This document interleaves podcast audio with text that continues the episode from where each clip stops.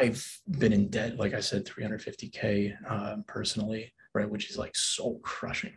And then to feel like I hit this seven figure number for the first time in my life. And it's, it's a number that is real was amazing to me. I, I went for a run once I once I saw that, and I remember like singing as I was running, and I had the most energy that I'd almost ever had, and I felt so good. This this feeling of accomplishment. Welcome to today's episode of Invested Success. I'm really excited to present our guest today to you, who has made up to $9 million in cryptocurrency investments. That's right. This is a innovator, early adopter, and thought leader in the cryptocurrency space, and his name is George Burke. George is also a serial founder of multiple startups, three of which he's exited, but he will also be the first to brag about and admit his many, many failures that it took him to get to this success today.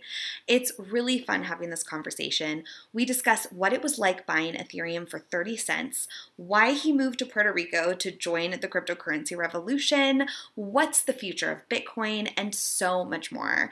If you've ever thought about dabbling in cryptocurrency, or even if you're a total cryptocurrency devotee, this episode is something you're going to want to watch if you want to know what the future of wealth, money, and currency is going to be. Before we get started, please remember to smash that like button and click subscribe wherever you happen to be listening. If you like me to bring early adopters and innovators and thought leaders who are successful that you can learn from, remember to smash that like button and comment below to tell me what you think of the show. As always, thanks for tuning in, and without further ado, please help me welcome George Burke, cryptocurrency and Bitcoin expert. Welcome, George.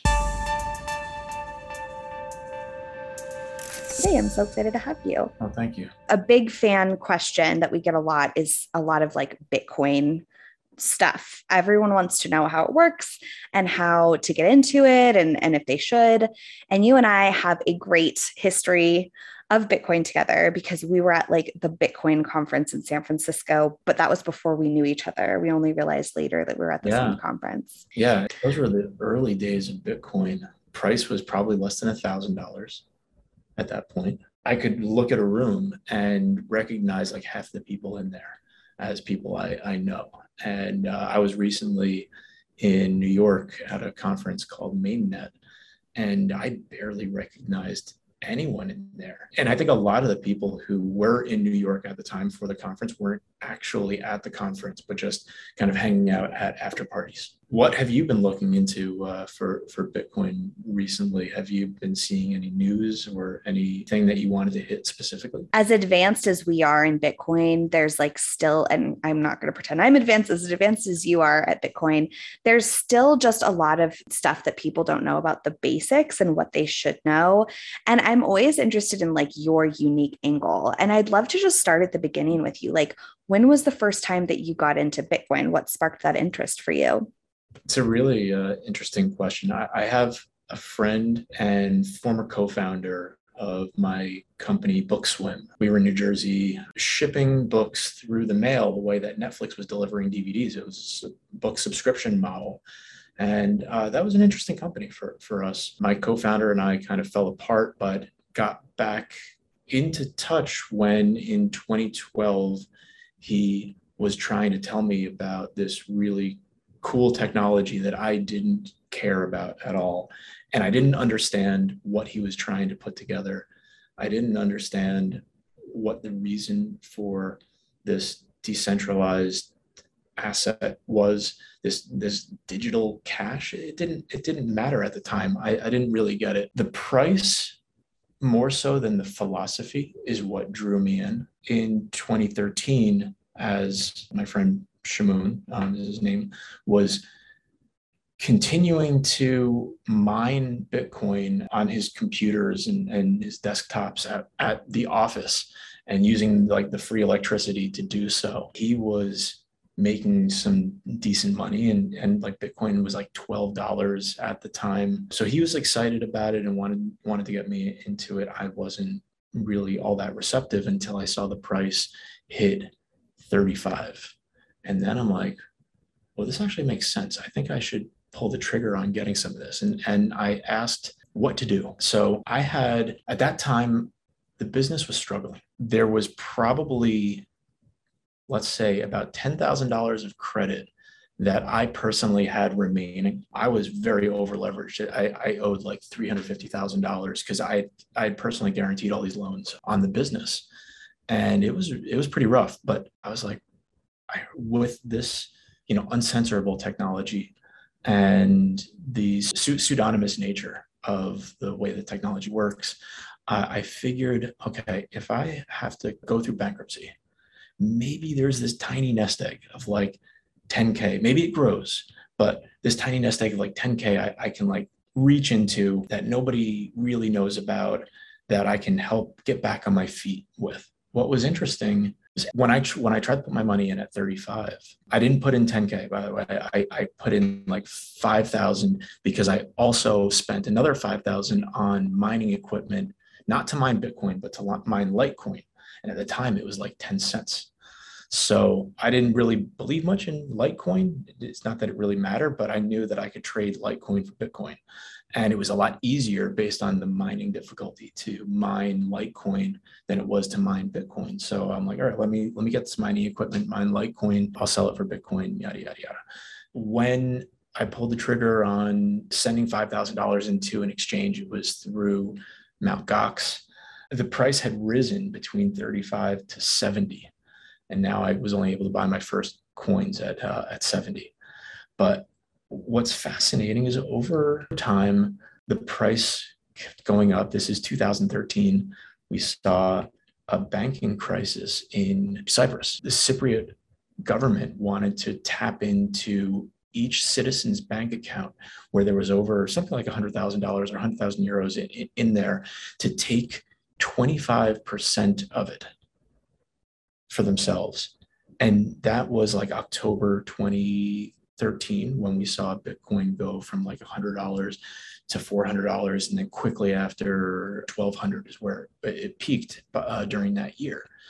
And so that year was fascinating for me. I kind of stopped being interested in, in books and got really interested in this technology because of what it could provide, right? Safety from overreach of the state.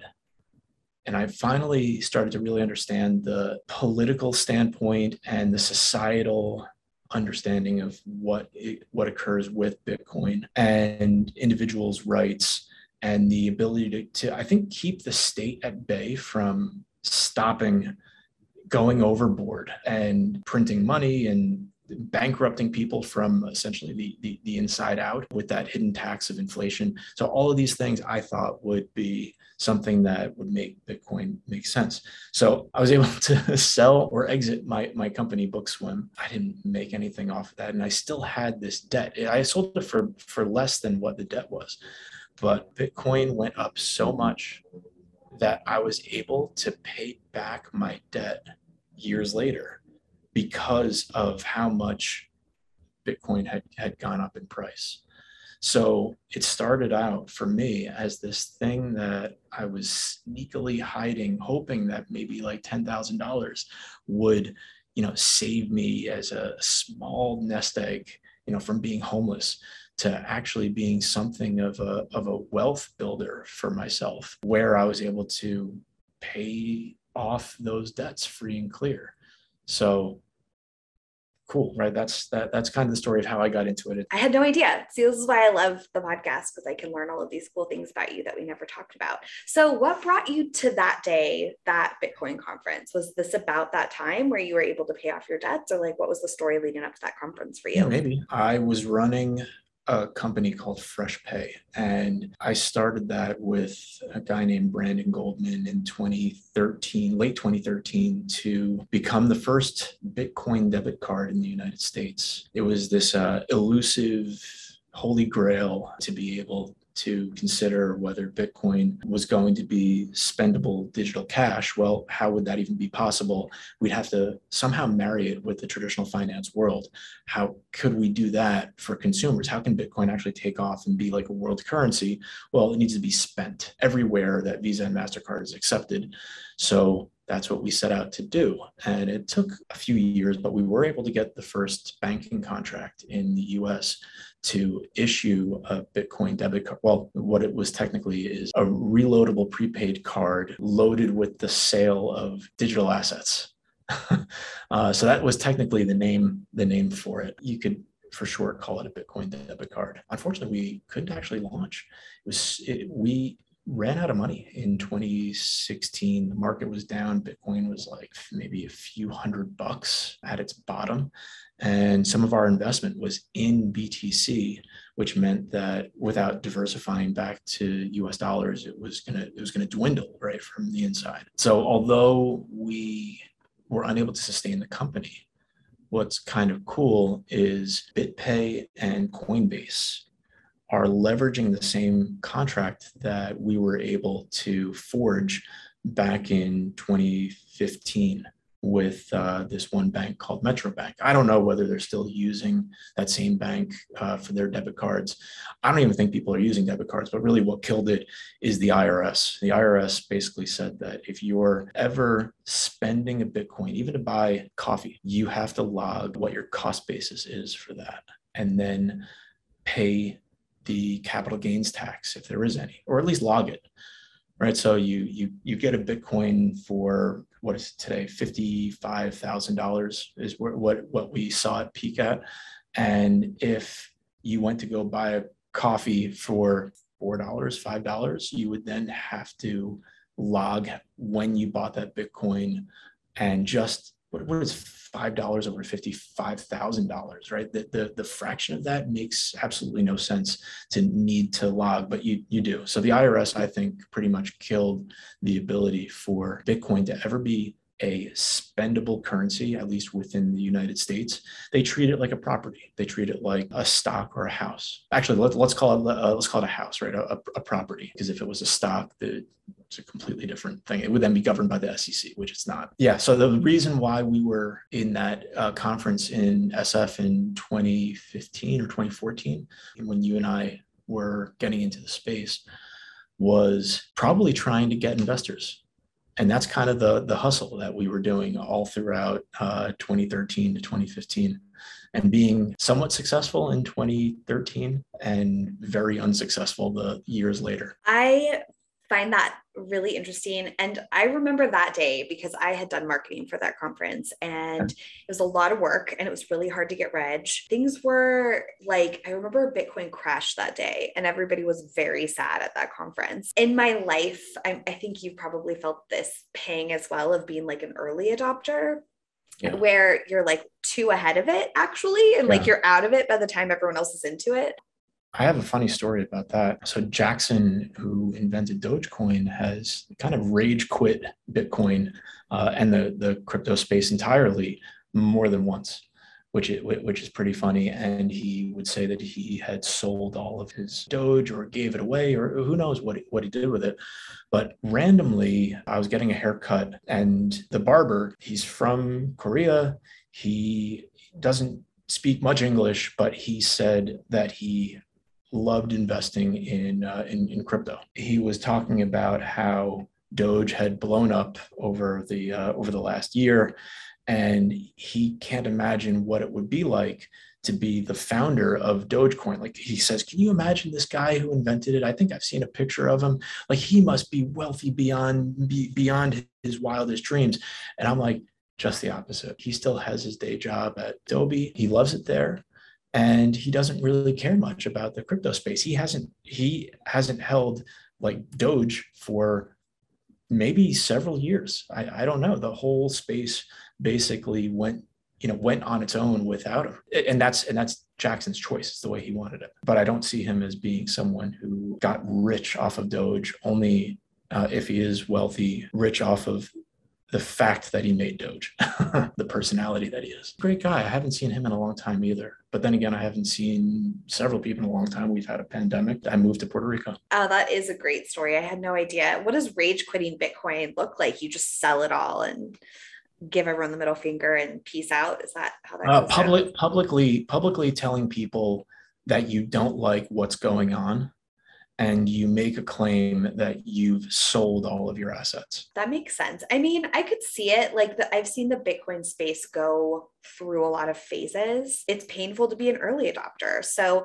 my favorite Bitcoin stories I hmm. had one distant acquaintance who I only learned many years later. I had no idea this was going on at the time that they were running, like when the Silk Road was going on, they were running a drug operation, which really blew my mind because I knew them at the time and they were super just straight laced and quiet and seemed like they they wouldn't be running a dark web uh, drug operation. And of course, I didn't know at the time. They only told me years later when it was like officially over. Very Breaking Bad, but with like a happy ending and much less murder, probably. But they looked back and told me they were all of their transactions were going in Bitcoin at that time. And if they had just not done any illegal drug sales and just kept all the Bitcoin that they had, they would be like much wealthier beyond belief. And I think mm-hmm you know, they made like, I don't know, $50,000 from it. And I think they'd be like multimillionaires out of the Bitcoin if they just kept it. So kept the transaction, but didn't deliver the drugs.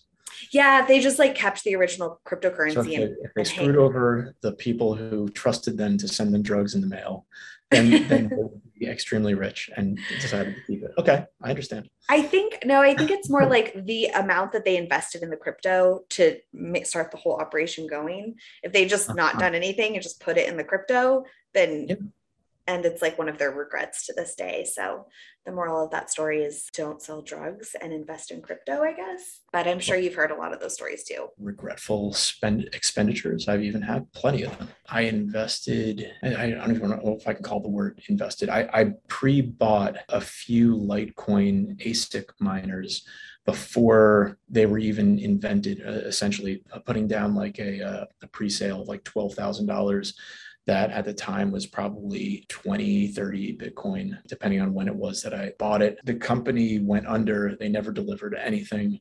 And so there's 20 or 30 Bitcoin that's just spent. Another thing that I actually don't like talking about, for some reason, it continues to come up, and I'll, I, I might as well just say it. I had also been in the Ethereum crowd sale back in 2014, I think it was, or 2015. Ethereum was selling at 30 cents.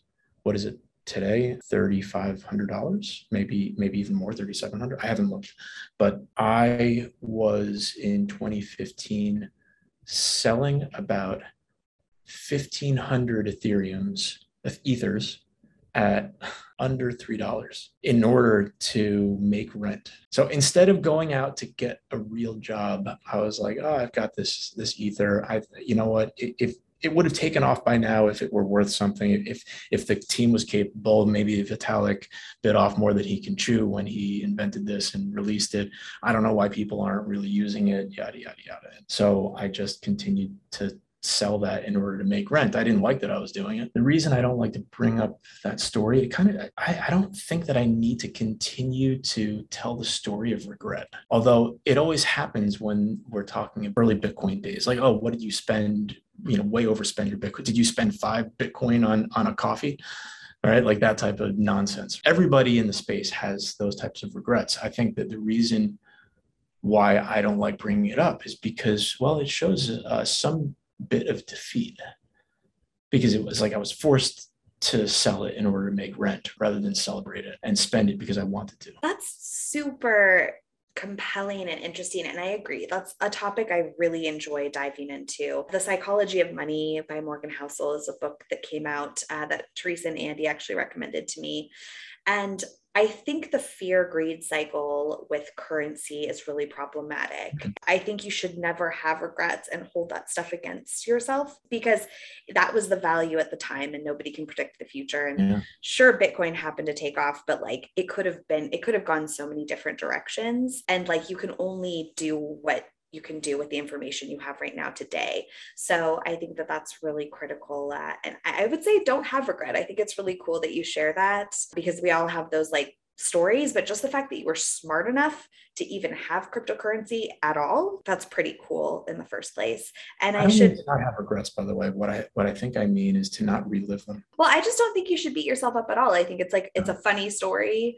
Uh, how could anyone have known, right? And, and there's always another train that you can catch. So there's been times I've kicked myself that I didn't get on XYZ train, but then there was another train. Yeah, there there there is. I mean, look, I'm an entrepreneur for a reason, right? Trying to not get on a train, I'm trying to build the track and build the train. I've got my own train, and everyone else can jump jump on it if they want. I love that. I would definitely classify you as a serial entrepreneur. How many businesses have you started? What's the difference between a business and a company? Mm. Because there's many businesses, but not that many companies. Let's see, Bookswim. That was my first startup, I would say. But before that, I had an LLC where I was doing website design a la carte essentially. And that was during college right? So that's a that's a company there. But when pivoting let's say to find product market fit you might have the same company but different businesses. And the more that you pivot the, the more kind of unrecognizable that business be or the original business becomes but it's it may still be one entity. So like in 2017, I set out to start doing something in the crypto space with my uh, co-founders at the time, Manoj and Chandra, and we were looking at doing something in the medical field and we were looking at biotech biotech crowdfunding on the blockchain that was a way to fractionate potential ownership in these moonshot projects that the public would want to fund that maybe you know the big pharma doesn't want to see uh, succeed but the crowd does. And so there may be a way to crowdfund those projects having the the crowd be the owner of the coins that are given to them as a result of of investing. Those coins represent unit usage licenses that if there is some success to the clinical studies that are being done and a company wants to go to go to market or the company that did the crowdfunding is about to get acquired uh, for their technology, they also need to have the unit usage licenses get acquired as well. So that would require the pharmaceutical company to buy back those unit usage licenses at a pre agreed upon multiple.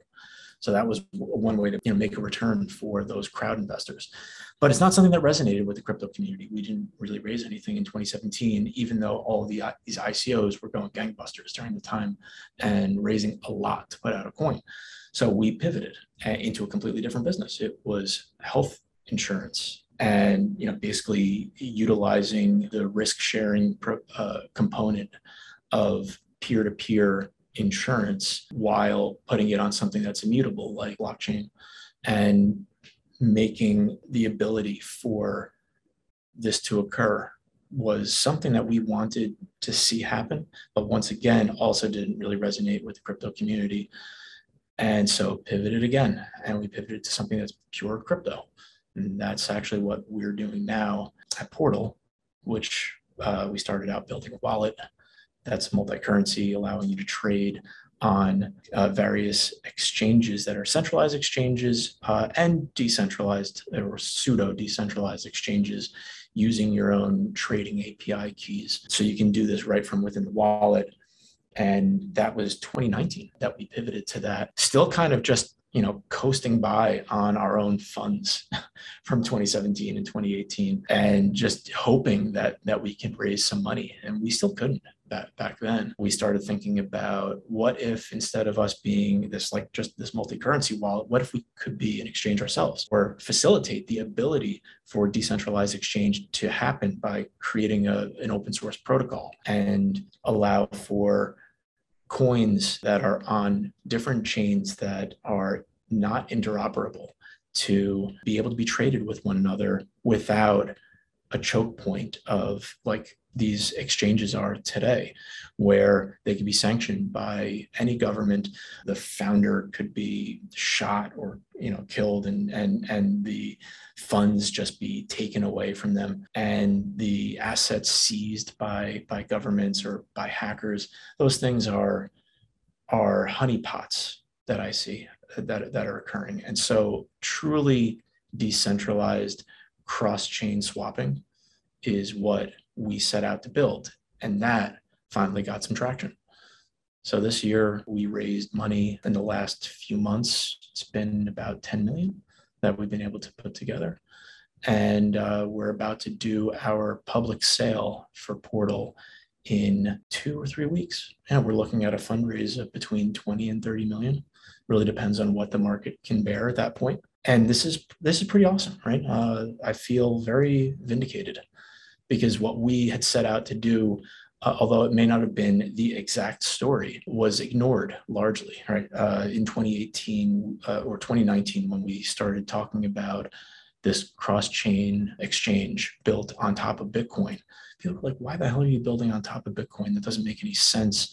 You've got Ethereum, you've got these other dexes, and dexes are people aren't even using dex. Dex is a decentralized exchange, right? Uh, people aren't using dexes why do you want to do this? Nobody cares. The story has greatly changed. We're seeing in the DeFi space, DEXs being the primary use of people being able to get in and out of positions. You don't need any permission to have coins that get traded uh, for other coins on, on a DEX.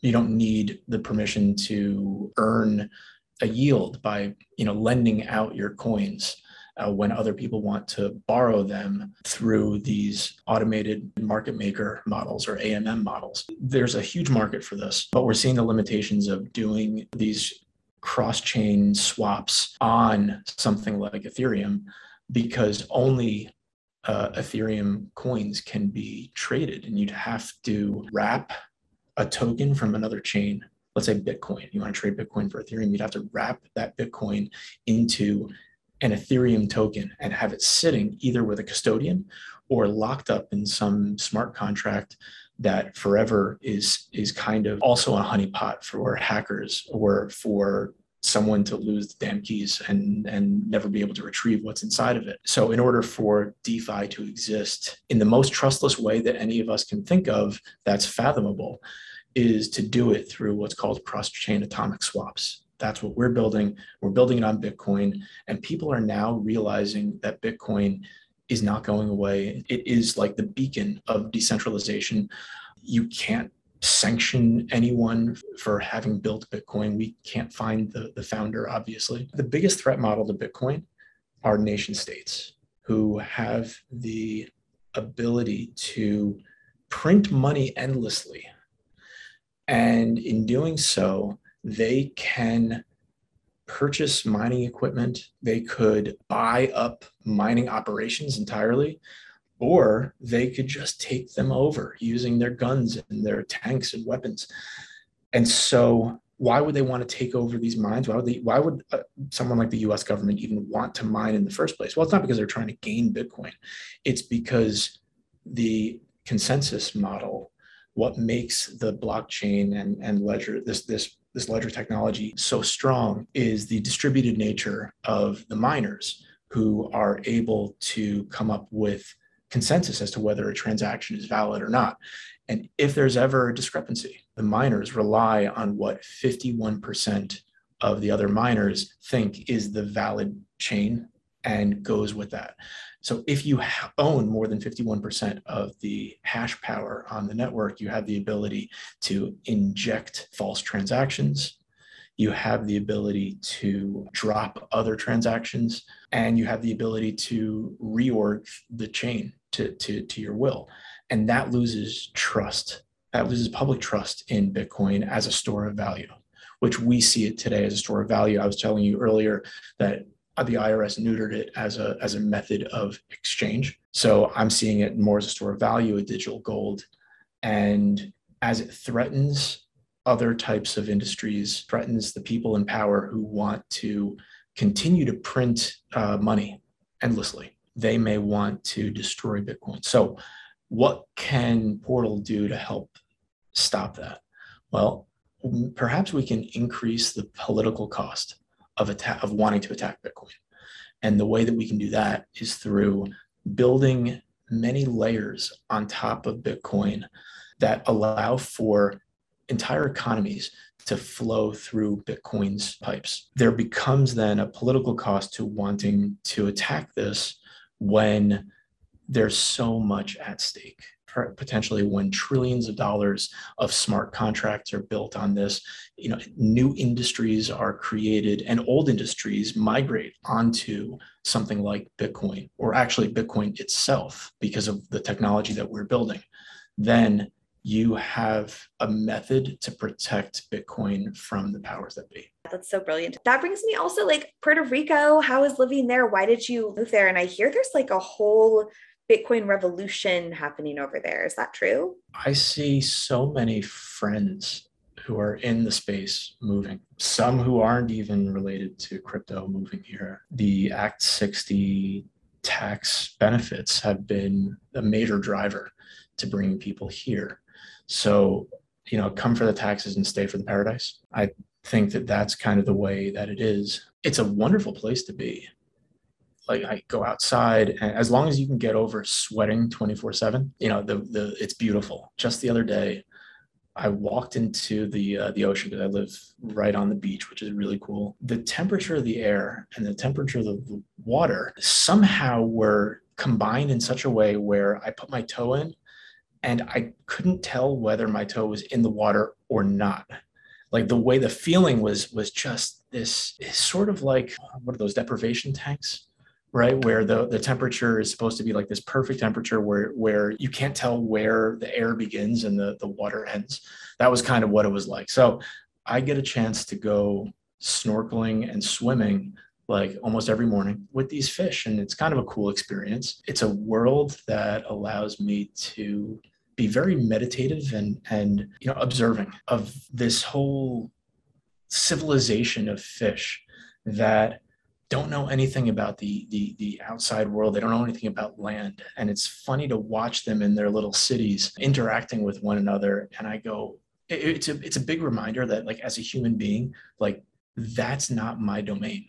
That's not where we belong. But I, if i feel really lucky that i get to be immersed in it. It's not you know it's nice to watch that kind of keeps me forgetting that i'm um, huffing and puffing and, and working out while i'm trying to swim laps in the in the ocean. So it's nice to have a look at that. You know, I'm from New Jersey, and the East Coast water during the summer is warm, but it's very dark. You you can't really see what else is like swimming around you in there. So it also has me thinking, wow, are there like this many fish? Or even anything close to it, swimming around where I grew up, where I'd be in the ocean every weekend in the summer.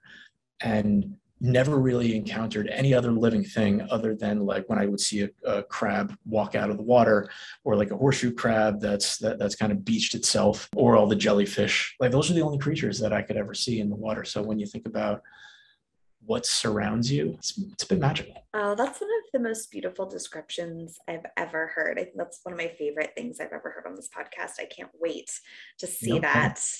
Apparently, there is nowhere else in the world that a US citizen can go and not pay federal taxes. You have to pay your federal taxes unless you've been accepted into the program in, in uh, Puerto Rico. There's that. Let me make a recommendation to you. If you do have designs on moving here, one of the things is there's a three year program and a one year program. If you want to take the tax benefit of the year that you move and you're required to be here 183 days per year or 570 something days over the course of three years. You basically, if you want to take the year of your move and apply your tax benefit to that, then you're required to be here for three years. But if you do not actually take the tax benefit the year of your move and you apply it to the next year, then you only need to be here that next year plus the short amount of time that you might have moved. And what does moving mean? Moving means having rented a place and being able to show that you're continuing to make payments on a, on a lease that you have. And I don't mean that you're, I don't mean your name. What you need to do, for instance, in November, you could, if, if this is something that's affordable to you, is find an apartment that is suitable for uh, you and your husband, rent it and continue to rent it because that can be considered the year of your move. And then next year, whether you actually follow through with it or not, you've bought yourself the optionality of only being here for one year and receiving the tax benefit for next year. Yeah. Very clever. I love that. So smart. So optimizing. How did you propose? I know we texted back and forth. The engagement occurred on Maui. And uh, the way that it got started was when I established residency in Puerto Rico. It's because I was able to rent a bedroom from a friend of mine, Micah. He and his fiance got engaged on Maui. They said that's their favorite place on earth. And so the same thing with my fiance Shoshana. It's her favorite place on earth. And he was like, "When are you guys gonna get engaged? Like, you're you gonna pull the trigger?" Like he asks me all the time. It's it's sort of like those couples who are at one stage of life and they're trying to push you into their stage of life, right? So like you got you got couples with kids and they're like, "When are you gonna spit out your first baby?" It sort of felt like that, but at the same time, I did feel like it was time. It made it made a lot of sense. So he's like, what you need to do is make sure you have a photographer ready. And I'm like, really? He said, yeah, because although we got engaged like on a beautiful isolated beach in Maui, there wasn't anyone around. So who was going to take photos? But oddly, apparently there was one passerby and she snapped a photo and serendipitously saw them at a restaurant later on that night and said, You guys were the ones who just got engaged, right? I have a photo of you. And so they were able to send the photo to, to them. So, long story short, he said, Get a photographer. So now, because Maui is very different from other places in the United States, nobody cares about what you dress like. And I love that. I love that about the, the, the, the environment. But it means that we dress like on a daily basis. I've got I would wear what I'm wearing right now on a daily basis. It doesn't matter whether we're going out to the fanciest restaurant on the island. Nobody cares. I love that. So, how do I get Shoshana to not wear her yoga pants and a sports bra? And how do I dress up a little fancier than I normally would without without giving away that something odd is going on? So, lucky for me, there there was this advertisement on Facebook for the Maui flying dress. And what that is is a, uh, a, photo shoot opportunity where they provide you with a dress with a really long train, like 15 feet long. And as the wind is blowing, they would throw the train up in the air and the train would just like fly in the wind. So you have these dramatic photos of all of this material like behind the person wearing the dress, right? And it's a it's a gorgeous thing. So I bought this for Shoshana I said, Hey, look, it's our last week in Maui before we move. Why don't you like do this thing? And she's like, well, that's weird, but like, it's cool. Okay. I, I'm into it. Let's do it. And I was hoping that she didn't think that anything was up, but she, she sort of did.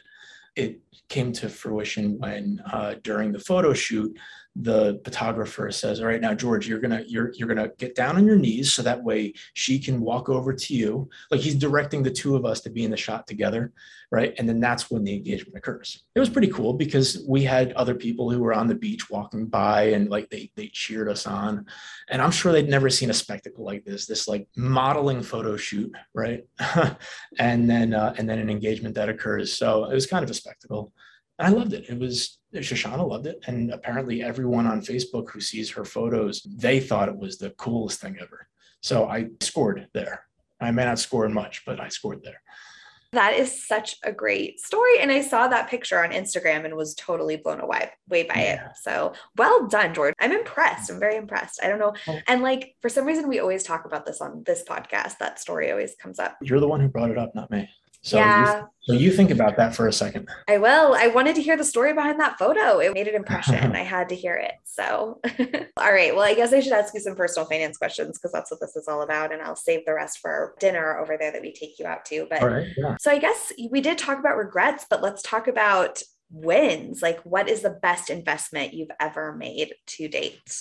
I have two answers for this. The first is Ethereum right? It opened the door to building some real wealth because I was able to reinvest the, the, the gains into other projects. And that got me thinking about acting as uh, an angel investor for the first time in my life. Getting into these other ICOs, it was sort of like kid in a candy store wanting to invest because you only needed to invest like a thousand bucks, but that's not what being an angel investor typically would be right? There's usually a minimum involved. No company wants to talk to you unless you you're going to put in a significant check, and then who knows whether that company is going to take off. It, it, it, it's a completely different world. So anyway, that's one of my happiest in, in investments, and another is probably my health. Investing in my health is probably the like single biggest return learning about my metabolism uh, metabolism in general learning about being on low carb diets ketogenic diets. That allowed me the ability to wean off of uh, adderall which i was taking for add and allowed me to have more energy focus better and that's a big thing. That's a, that's obviously a big plus. Uh, you can't really do you can't accomplish much with a sick body, unhealthy body. We all want a sick body. Oh, well done. You got me on that one. I like yeah. it. yeah, I completely agree with you. Once hitting a certain financial goal, I was talking to our last guest about what changed. and It was like nothing, right? We still live in our one bedroom apartment and like, you know, sleep in our humble furniture, but suddenly like the grocery store is a whole new thing, just like getting really hmm. healthy. And that's yeah. like the one investment because you, that's like really the only way to buy more time on the earth is to like really take care of yourself. That reminds me of when I hit a million dollars in 2018, it was January, I felt when I looked at my spreadsheet, this is all crypto, by the way. All right. I have like 99.999% of my wealth in, in, in, crypto, which is why it fluctuates wildly. And you need really thick uh, skin to, to, to be able to bear that. Yeah. It, briefly, I was a millionaire in, in, in January. And the feeling of it, because I mean, man, for me, a relationship my entire life with, with, with money was was love hate. My dad had uh, instilled this thought in me that it, it takes a lot of work to make money. Well, it doesn't necessarily take that much work. It takes being smart about it and also having a, not a love hate relationship with money. But anyway, I've been in debt, like I said, 350K uh, personally, right? Which is like soul crushing. Uh, and then to feel like I hit this seven figure number for the first time in my life. And it's, it's a number that is real was amazing to me. I, I went for a run once I, once I saw that. And I remember like singing as I was running and I had the most energy that I'd almost ever had. Uh, and I felt so good. This this feeling of accomplishment on one of my profile pictures there's a picture of me holding a balloon. It's a whale balloon because that was the day that I became a whale. And that's actually something that Shoshana had given me to celebrate because she was there with me. It was it was very soon after we started dating that this that this occurred. And I felt so blessed to have Shoshana like celebrate that with me. And you can see in my face in that that profile pic like what that really meant to me. Like this feeling of being on top of a mountain. It was short lived, by the way, because Bitcoin went from like almost $20,000 to being like $3,000 in a, a, number of years. So I remember telling my dad and my mom, calling them to give them the good news. And then a few weeks later, calling them to say, oh, by the way, I, am not really a millionaire any, anymore. I was, but it, not, not anymore. but I'd, I'd already gone through all of these ups and downs with, with crypto. So it, it, it wasn't any skin off my back. That's my favorite thing about talking to you. And like one of the traits I admire about you so much and why I know you're going to be even more and more successful is your ability to like take these risks repeatedly and like have that tough skin. I think Bitcoin is a cruel mistress in that way. And like learning how to tame her is very few people can, but I think if anyone can, you can. Um, but that is why we went the GameStop route is because other people have tread that path.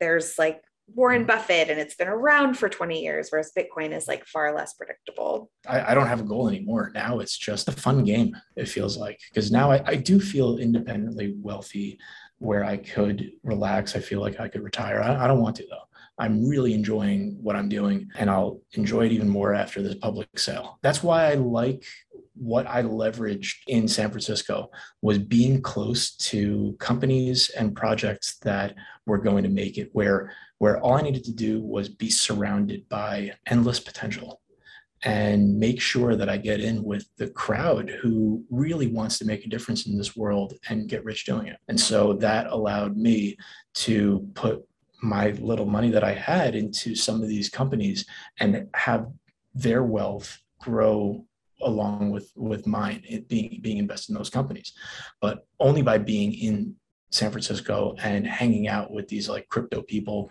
and startup community would I ever have that exposure because otherwise I'd be day trading and I wouldn't be doing a good job of it. I'm not that type of person. It's emotionally jarring.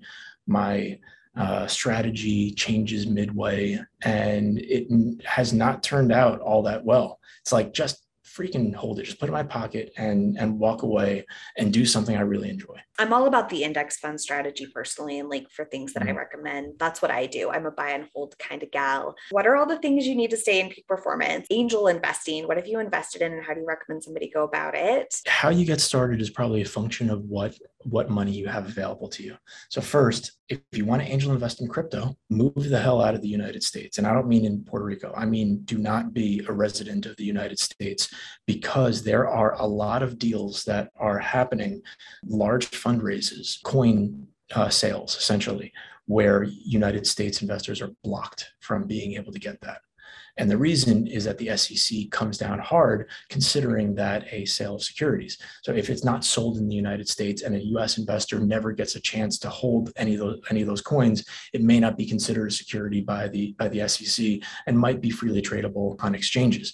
But that means that as a US resident, you actually have a second rate passport for the first time ever, right? There are others ahead of you, right? There, when you look at these token sales, it would say we cannot sell to citizens of Iran, North Korea, and the United States. And you're like, how that what how are we lumped in with those guys?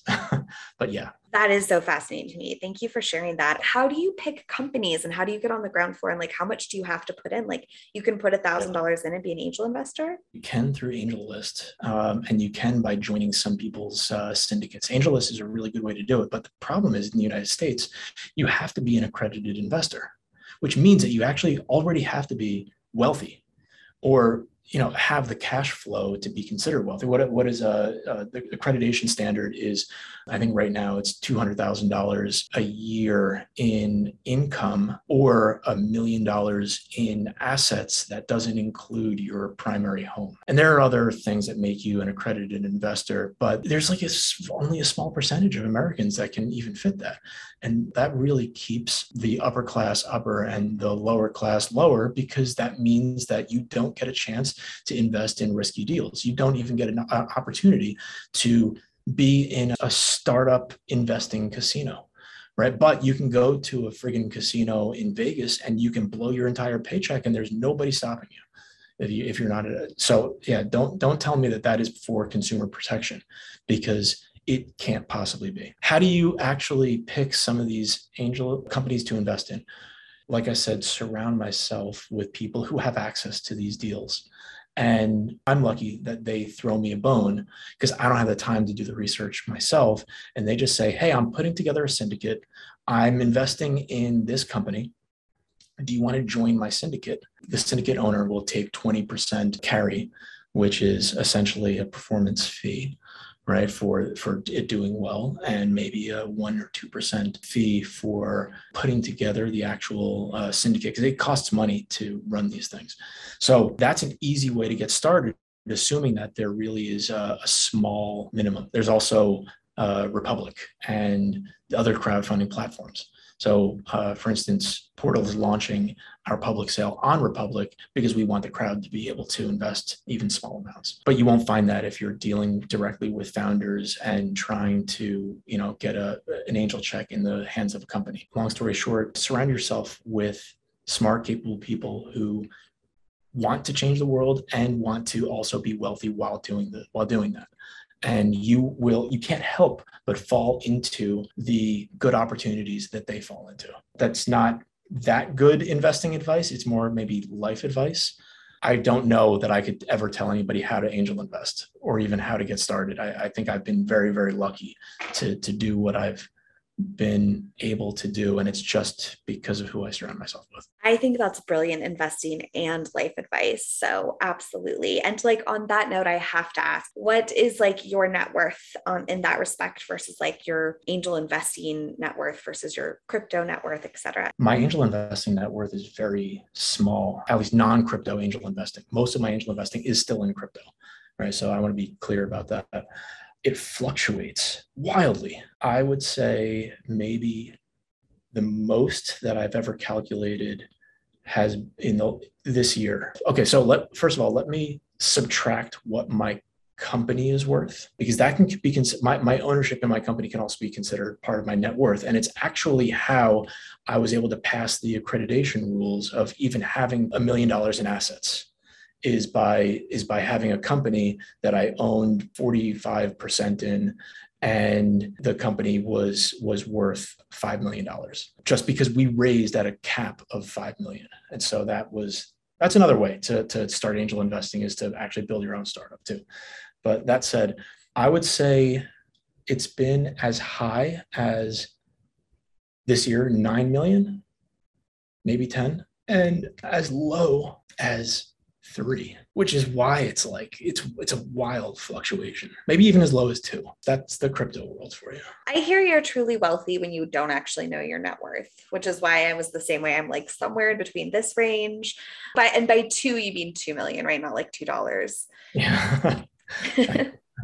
Yeah, yeah, yeah, yeah. Yeah. How do you know when to sell or not sell? Like, do you just not sell and that's your rule? You just never I sell? I, I, don't know when to sell. Um, it's not been a strong point. I would often in the past sell very early so that way I could get into the next ICO or invest in the, in the next coin. That was I mean, that's that's a nice strategy because it certainly hit very well, but at the same time, it also killed me because I've certainly seen where if I just held onto the Ethereum or other crypto, it would have totally multiplied. Whereas the company that I spent it on uh, and traded to get into that deal went to zero. And that happens a lot. I don't have a good answer for that, unfortunately. I try to actually, my, my answer for that is get advice from other friends who love eating and breathing and sleeping with uh, these types of investments and get their advice. And it's probably going to be wrong, but don't be mad at them. At least you can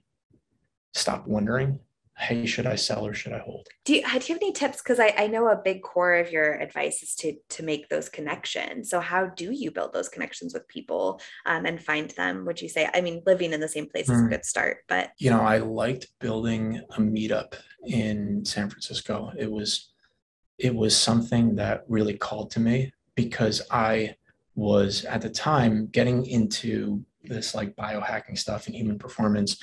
Crypto was not doing well. It was a really bad bear market in, in uh, 2015. So I wanted to change things up and I wanted to kind of work in the human performance space in biohacking in like like health tech and that was a blessing because I saw some of my friends in crypto who ran their own meetups and then got jobs in in the space. I'm like, oh, okay. If I want a job, I can run a meetup and kind of become like a domain expert by hosting other domain experts without actually knowing a damn thing about it. And so uh, that was my way to like hack into the system. Uh, and as a result, I was able to get a job in the space and also meet a bunch of people along the way and look at a lead, look look like a leader when I didn't have any business being a leader. So it was nice to, you know, play that part. And somehow, because I was playing that part over time, maybe some people might actually consider me one. And I've I made a lot of friends. The other way I made those connections is by being very hungry with my startups to get investors and not being shy to ask for introductions to investors and then asking those investors for other introductions to investors. I don't know whether it was the right strategy in actually getting investment in the company, but it sure as hell filled my Rolodex. very clever. I actually like that approach because a lot of it's like pitching, but how do you even meet those people in the first place? So yeah, don't be afraid to pitch. Yeah, yeah, that's important. I'm trying to to create more messaging on this podcast that's like for women too, because there's such a mm-hmm. disparate issue with women and getting investment. So I like that. Also, peak performance. So, for the audience at home that doesn't know George, you were the leader of a peak performance group in San Francisco, which was all about biohacking, like probably creating the optimal physical body and health. So if you want to talk about that a little bit and what like your favorite if if you weren't running two startups right now, what would mm. you be doing perfectly day to day to to achieve optimal health? I wouldn't even be doing any of that biohacking stuff. That stuff really was helpful in getting to a certain point and I know I can get back to it. But I have like you're saying what would I do if I wasn't running two startups?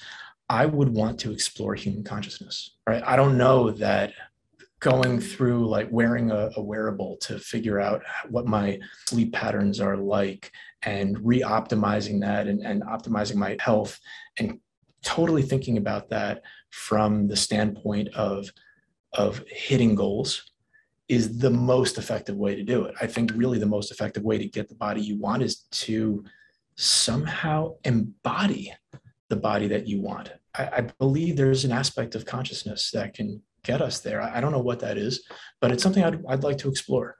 Um, and it's not even for the purpose of having a good body. It's sort of for the purpose of of wanting to explore the secrets that this universe has. And I wonder whether, like, the the, the mysteries schools of of you know ancient wisdom, um, you know, kabbalistic people and early alchemists and people who study uh, noetic sciences these days have figured out a way to kind of manipulate our world consciously by by going inward and re- reminding remembering that that the same stuff that exists in our body the chemical makeup that we have is so similar to the chemical makeup of everything around us that we we convert our food into energy and we tap into the the energies and presences of of who knows what around us. I think there's an aspect there, and I'd like to I'd like to play with it in the future. I love that so much. Lately, I've been really obsessed with the microbiome, which is something we're mm. just like looking at what we know now and how little we know. I just have a feeling it's embarrassing and in many hundreds of years people are going to be like they used to think calories in calories out was a thing or you know whatever microbiome stuff i've learned lately is that like our bacteria interacts with each other so you're kind of like a bacteria cloud one of the weirder facts i've learned is that like somebody with an obese microbiome and a skinny microbiome if they get a fecal implant from each other will become skinny or or obese. So that's, that's yeah that's kind of like the magical stuff that that you think about is there's just so many unseen things happening that we don't realize. And i, I love exploring it. It's fascinating. But that's how i got into the whole dave asprey it thing really is i mean that's the stuff that i would have thought about uh, in 2015 2016 of course i think about that stuff now too because that that's you know hard science that that is provable. My point is what if we didn't even have to look at these numbers? What what what if uh, you didn't have to optimize yourself because you simply dream about being fit and your mind takes over and and either it like manipulates the your, your body in a way that's like magical or it's not magical and all it is, is is somehow you've you've made the decision that you're going to live in a healthy way and you simply do so and and so your subconscious knows how to direct your body to get the desired outcome that you believe you are becoming. I love that so much. I'm a big believer in manifestation. Maybe it's true, maybe it's not. I'd love to hear your thoughts on inflation because you've touched upon it a little bit. So, do you have anything you want to share? I'm really concerned about it. Not not personally. Uh, it's sort of like personally, I've because I've got a scarce asset that I'm holding, like Bitcoin, provably scarce it's like, yeah, bring on the inflation. Go ahead, right? Uh, it's a daring the, the, the Fed to do so, but it's a hidden tax that every person who just simply has cash is is paying without even knowing that they're paying it. And it gets worse every year. I do have a concern about what society will look like where we are paying this this hidden tax and we, we didn't even choose it and we don't have any control over it as uh, as U.S. citizens either. we can't vote anyone in to change the Fed policies. And we don't even know what their policies are. It's not auditable. It's behind private industries and behind closed doors. Ron Paul wanted to audit the Fed and was voted down. We can't even get a list of, of how it works and why and what you know uh, they hold on the balance sheet. Agree. I, I think it's a big concern as well. Like I would ask how you would maybe think we should move forward. Obviously, probably stop printing money so much would be the main thing, though. What do you think? My favorite way of moving forward is by opting out, voting with your feet.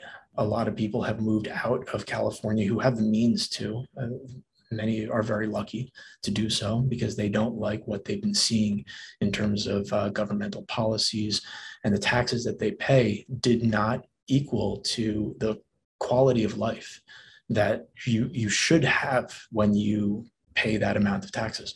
So people would opt out, and maybe that will force new policies to come into play. Now, how do we opt out of the Fed? Is by opting out of the dollar. How we do that? Maybe Bitcoin, but man, that's a really long game. And I don't know what sort of blood will be in the streets if people are successful so fascinating. I'm so on board with you. We moved out of California ourselves and oh my gosh, was it amazing between like taxes and quality of life. It was just, it was a big financial win for us to leave. But of course, like I also say that being lucky enough that we have salaries of California. So it's kind of like a mixed bag. And it's, yeah. it's like sad that it's not what it used to be. It, it really had a moment there um, that was really fun for technology and everyone, the party kind of is over, but we'll just move it to Puerto Rico instead. That would be nice. I mean, I, I hear things like uh, people say the vibe here had is like Austin, Texas was 10 years ago, very, very early, but filled with these um, pioneers who want to see some change and blue sky available to make that change, right? Because you have a place that is economically decimated. Unfortunately, Puerto Rico is very poor. However, people love to drive around in uh, very fancy cars. I don't know how they reconcile it, but it's an interesting you know need. The, the reason for the tax benefits here is because there's a, a real need by puerto rico for people to come in and create jobs, create wealth, and spend their money here. I know it's funny the whole Austin thing because a bunch of people are moving there is if it's like the next San Francisco, but I'm like, mm, Austin already happened actually. I'm looking for like the next Austin. But I mean, on that note, what do you think is the future of crypto and what coins are you putting your money on? I don't know what coins I'm going to put my money on. I look for early opportunities I think I'm doing better at angel investing early on before a coin is trading than picking a, a coin that that is uh, currently trading and watching it go up. Let me just say what I here's what I think. Bitcoin, I believe, is likely to double in price given not my prediction but the predictions of all the people that I seem to surround myself with and it's it's not this echo chamber these are very these are people who have made large bets before and been very right in, in the way that they've called it.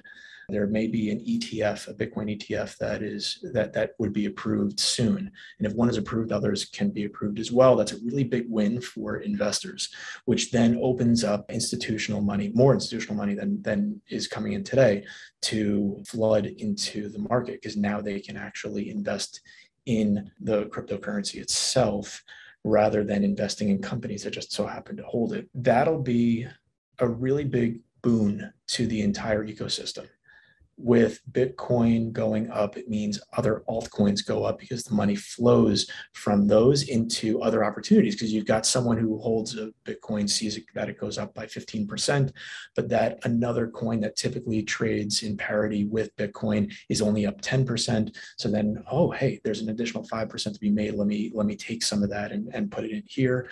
And you kind of see that type of trickle effect occur so long as you're not in really awful coin territory, you might not go wrong by investing in the top 10 coins and just holding on to them. But my biggest bet is Bitcoin. I'm trying to stack as much as I can currently because I do think the price is, is going to double. And I think it'll happen before the end of the year. I love that. Yep. I would say if I was going to ask anybody, it would be you because you've really, you've been in it for a while now. So you've seen a lot of highs and lows. I like the idea of an ETF. Does anything like that exist? Seems like Not it yet. should already. Oh. No, it, well, it's a regulated product that no one has been able to get approval for yet. People have tried and no one's gotten that approval. There's some speculation that there will be approval coming this year. I love that. I'm, I'm definitely like an ETF and index funds kind of gal. So, what is a widely accepted belief or advice that you strongly disagree with and why? Money doesn't grow on trees. I completely disagree with that right? The feeling that that it takes hard work to generate wealth. I don't agree with that either. I, I, think there's an energetic component to money that can be tapped into in understanding that it can be created out of nothing. That's very strange to say but i have seen these entire market caps of, of new coins being invented and out of nowhere this this money just piles up. Uh, and and by the way, economists will gasp at what the hell I'm saying because it, it, does not really fit an economics viewpoint. You know, the wealth can be can can be generated out of thin air. Really, what I'm saying is that it is easy for the money to flow from one market into an, in, into another, and you can be in that rising tide so long as you surround yourself by those who are who are building it. And so long as what they're building really resonates with the dream that you have to to see a, a future that's bright. So i know i went a little woo woo there. I love it. I think it's great. I'll end with like one last thing which was the addition to what i said about you know hard work and building wealth. My team is going to kill me for this.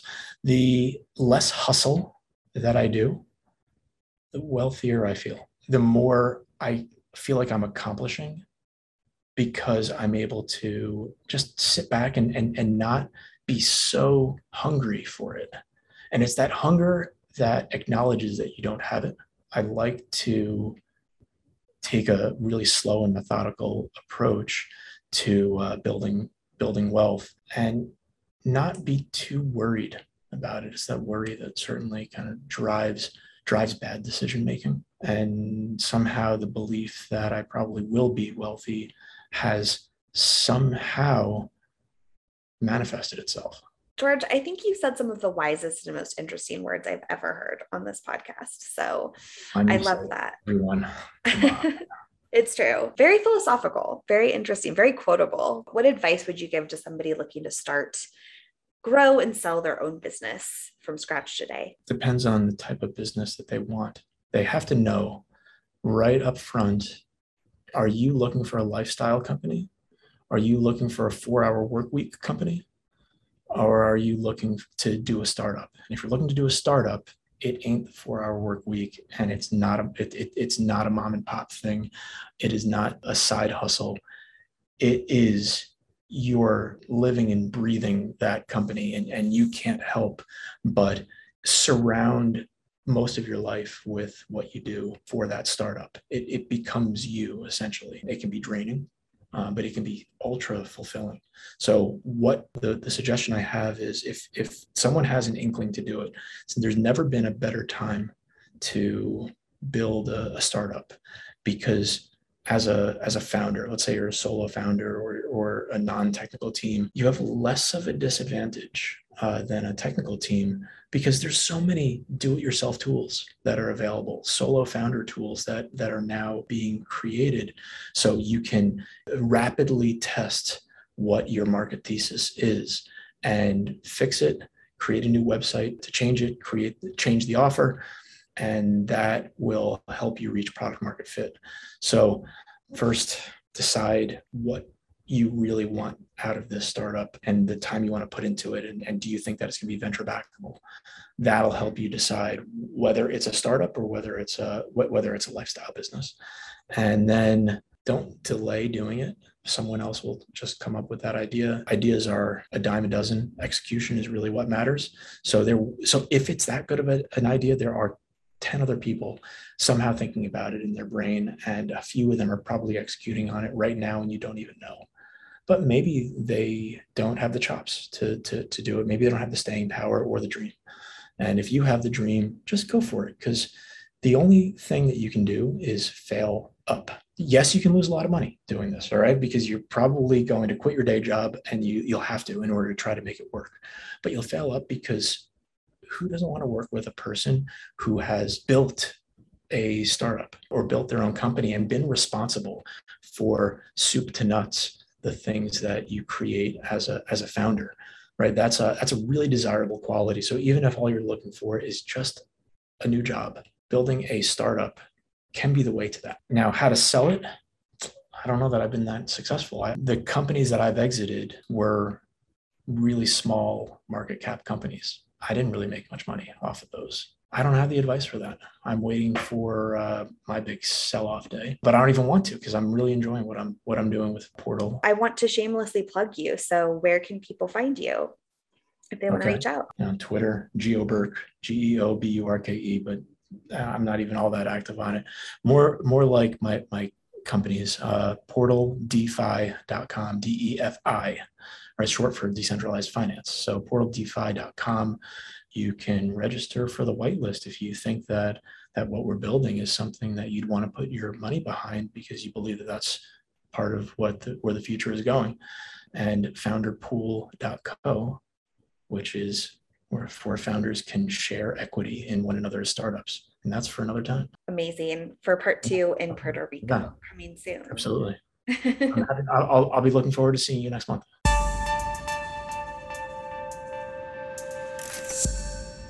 George, thank you so much for coming on the show. It truly was a pleasure having you, and I just really couldn't stop talking. It was so much fun.